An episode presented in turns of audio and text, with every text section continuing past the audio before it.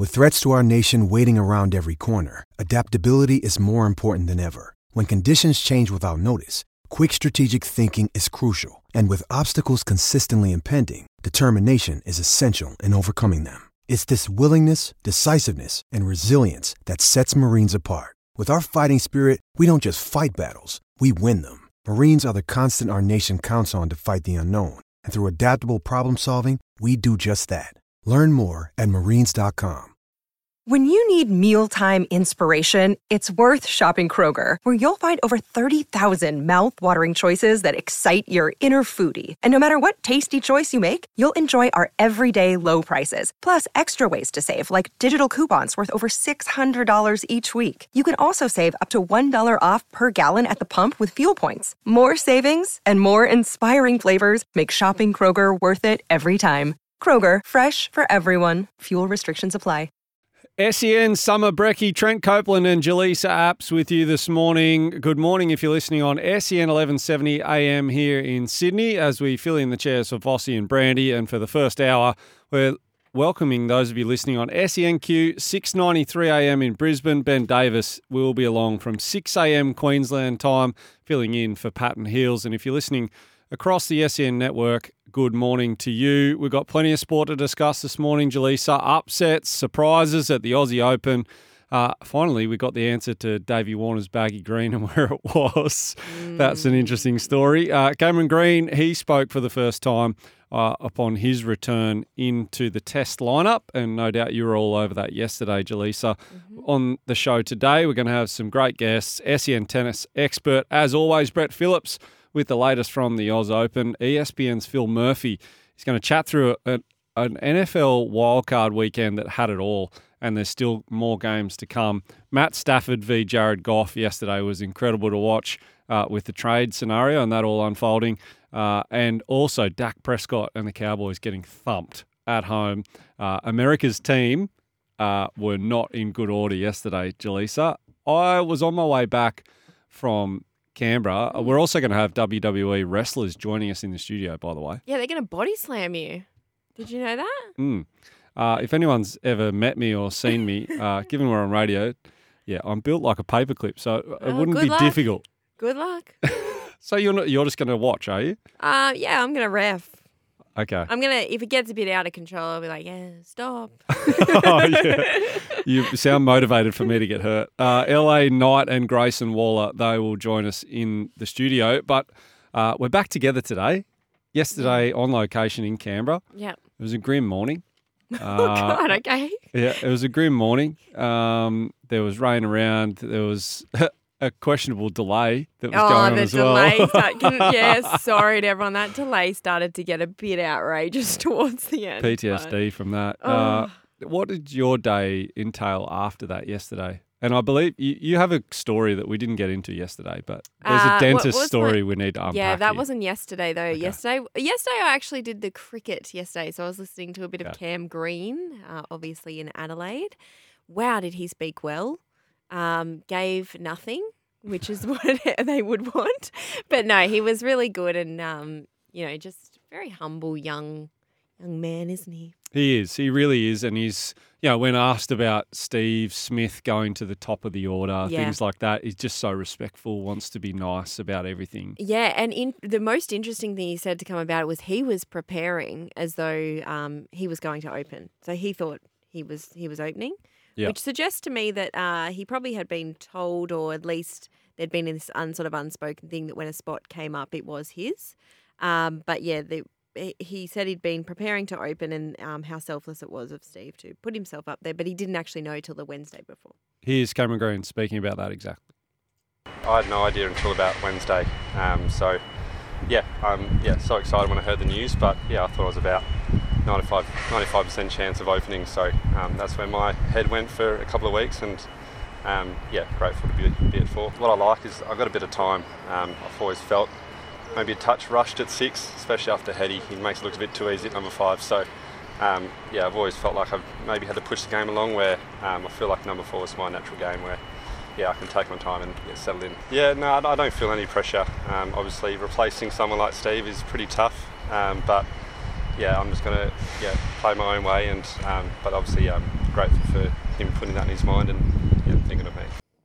Yeah, interesting. Cameron Green speaking there, and as you said, he's just the most kind-hearted soul, twenty-four-year-old yeah. about to burst back onto the scene. But there's this such great expectation from everyone else that he's the greatest all-rounder in history. You got to you got to feel for him there. I, I hate hearing when young you know it's nice than them being torn down, but I hate when I when you hear young athletes being built up so much because then they're Mm. we we do have a problem with like tall poppy syndrome in Australia, and everyone starts to get a little bit.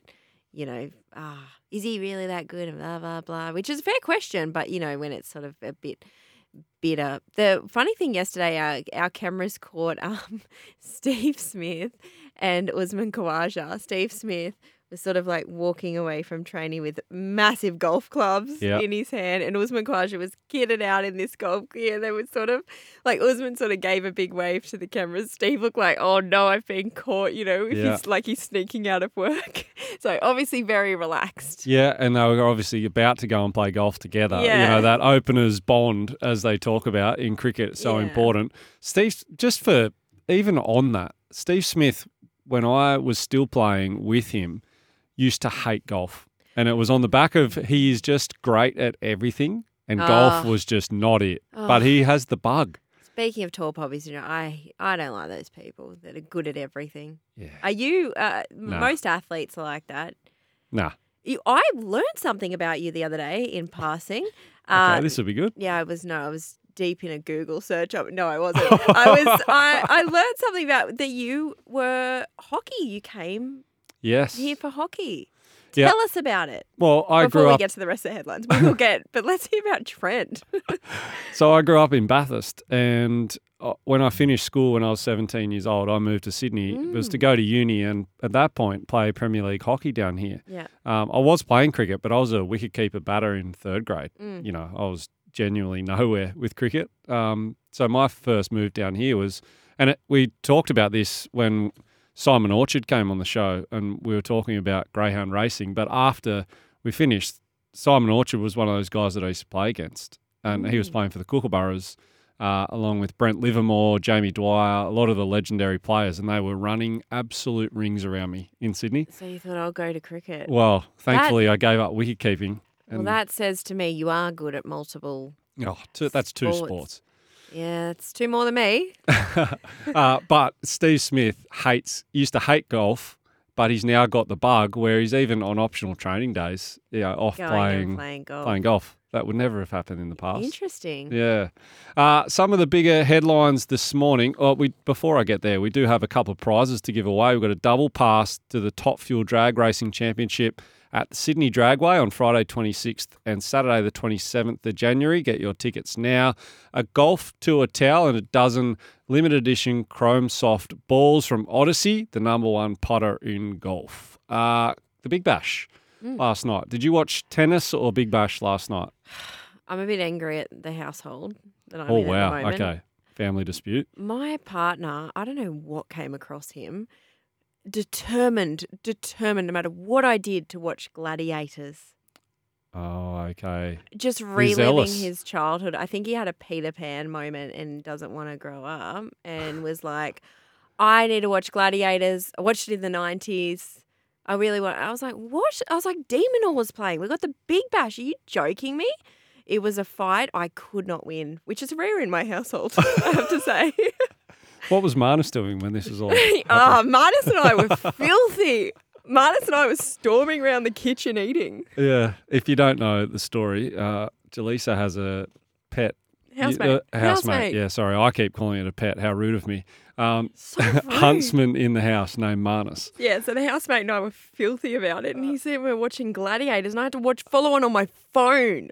Oh no! You don't have a single other device in your house, like a Oh, laptop. I could have got into bed, but ah, I can't. I was just, I was on my, I was doing it on my phone. Okay. Ah. The Big Bash last night, the Hobart Hurricanes and the Melbourne Stars playing their last match of the regular season. We knew before last night that neither could make the finals, but the Hurricanes got the job done against the Stars. The Stars won the bat flip and decided to bowl. Hurricanes making 187 runs. Matty Wade was unbelievable. Uh, and then the Stars falling just short in their reply. And we started to see some of the best from Glenn Maxwell, and also Marcus Stoinis. But uh, the Hobart Hurricanes, a disappointing season. They finished just outside the top four, what could have been uh, if things had got going. Tim David really disappointing on from the last 18 months, two years mm. of all around the world T20 cricket bursting into the national team. Didn't see the best of him in this tournament. Do you think uh, it's fatigue? Of he's had a pretty big 12 months. Possibly. Yeah. Possibly, but uh, I mean, it's not an excuse this day and age. You ultimately, if you're picking and choosing and earning millions of dollars roaming around the world playing T20 competitions, I guess you have to be. You're being paid to be at your best. Yeah. So you've got to be judged when you're not. Mm. Uh, 0457 736 736, the Edgewater Homes text line. Tell us what you think of the Big Bash this year. Has it lived up to expectations? And who do you think are going to win? I, we were talking a little while ago, Jelisa, about the final series off air before we came on.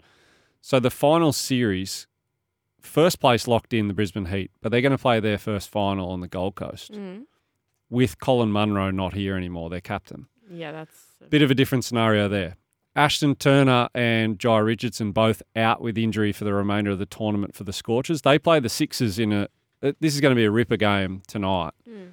Sixers v Scorchers, that's second v thir- third, and whoever wins that game finishes in second position. Mm-hmm. So and get to play in that first final against the Heat. Mm-hmm. And then Adelaide Strikers are locked in the fourth position. My question, I guess, is would you rather actually finish second? The, the Sixers, if they win tonight, for example, they finish 2nd mm-hmm. They'll then go and play the Heat at a ground that the Heat have never played at this season either. Oh, okay. Yeah. Without their captain. Mm with a slightly different environment. No, no Usman Khawaja, no Marnus Labuschagne. And whoever wins that game gets to host the final a week later. Mm. There's a very real possibility on the back of tonight's match that whoever wins hosts the final. Mm. Now, Brisbane fans, those of you listening uh, at the moment, it won't be thrilled with that, I guess, prognosis, but it's one of the nuances of the fact that there's test matches going on at the Gabba. Um, and at the Adelaide Oval right now, so that the best grounds potentially aren't available. Mm. Um, interested to hear what you think.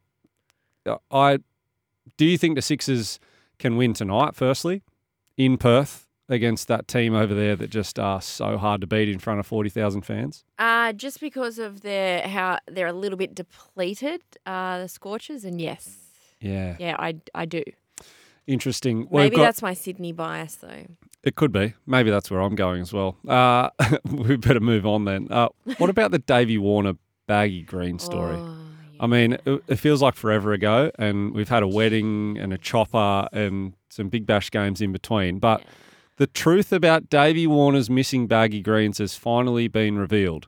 And they were they weren't stolen as had originally been reported. No. Uh, Dan Brettig of the Sydney Morning Herald said that Warner's backpack had been placed in different in a different cricket bag and used to transport smaller items of equipment for players and staff, rather than the three other bags that he'd identified as most likely to contain that most backpack. Likely. Most likely, the old boy look, uh, of which I have done plenty in my time.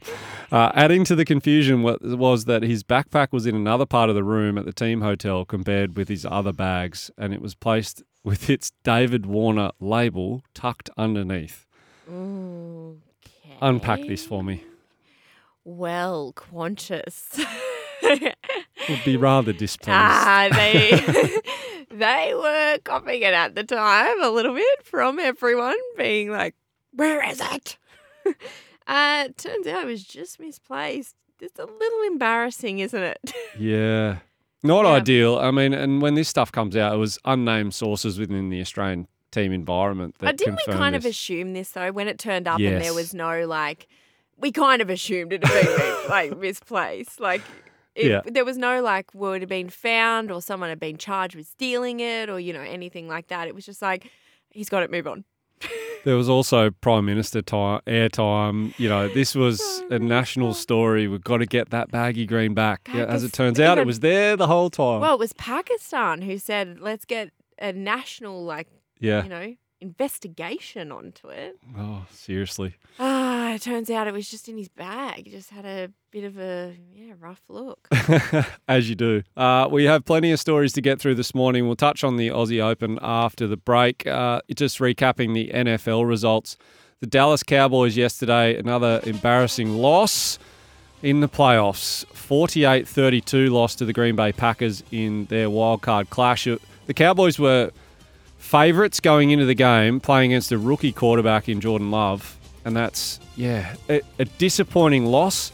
One that will no doubt lead to soul searching. And when you are the Dallas Cowboys, Mike McCarthy, the coach, and Dak Prescott are going to come under fire. And then in the other match yesterday, the Detroit Lions, their first playoff win in what feels like forever, Jared Goff gets it done over Matt Stafford. These two, Jelisa, I don't know how much you watch the NFL, but they were traded for each other. Oh, Matt Stafford okay. was booed coming into the stadium. He was mm.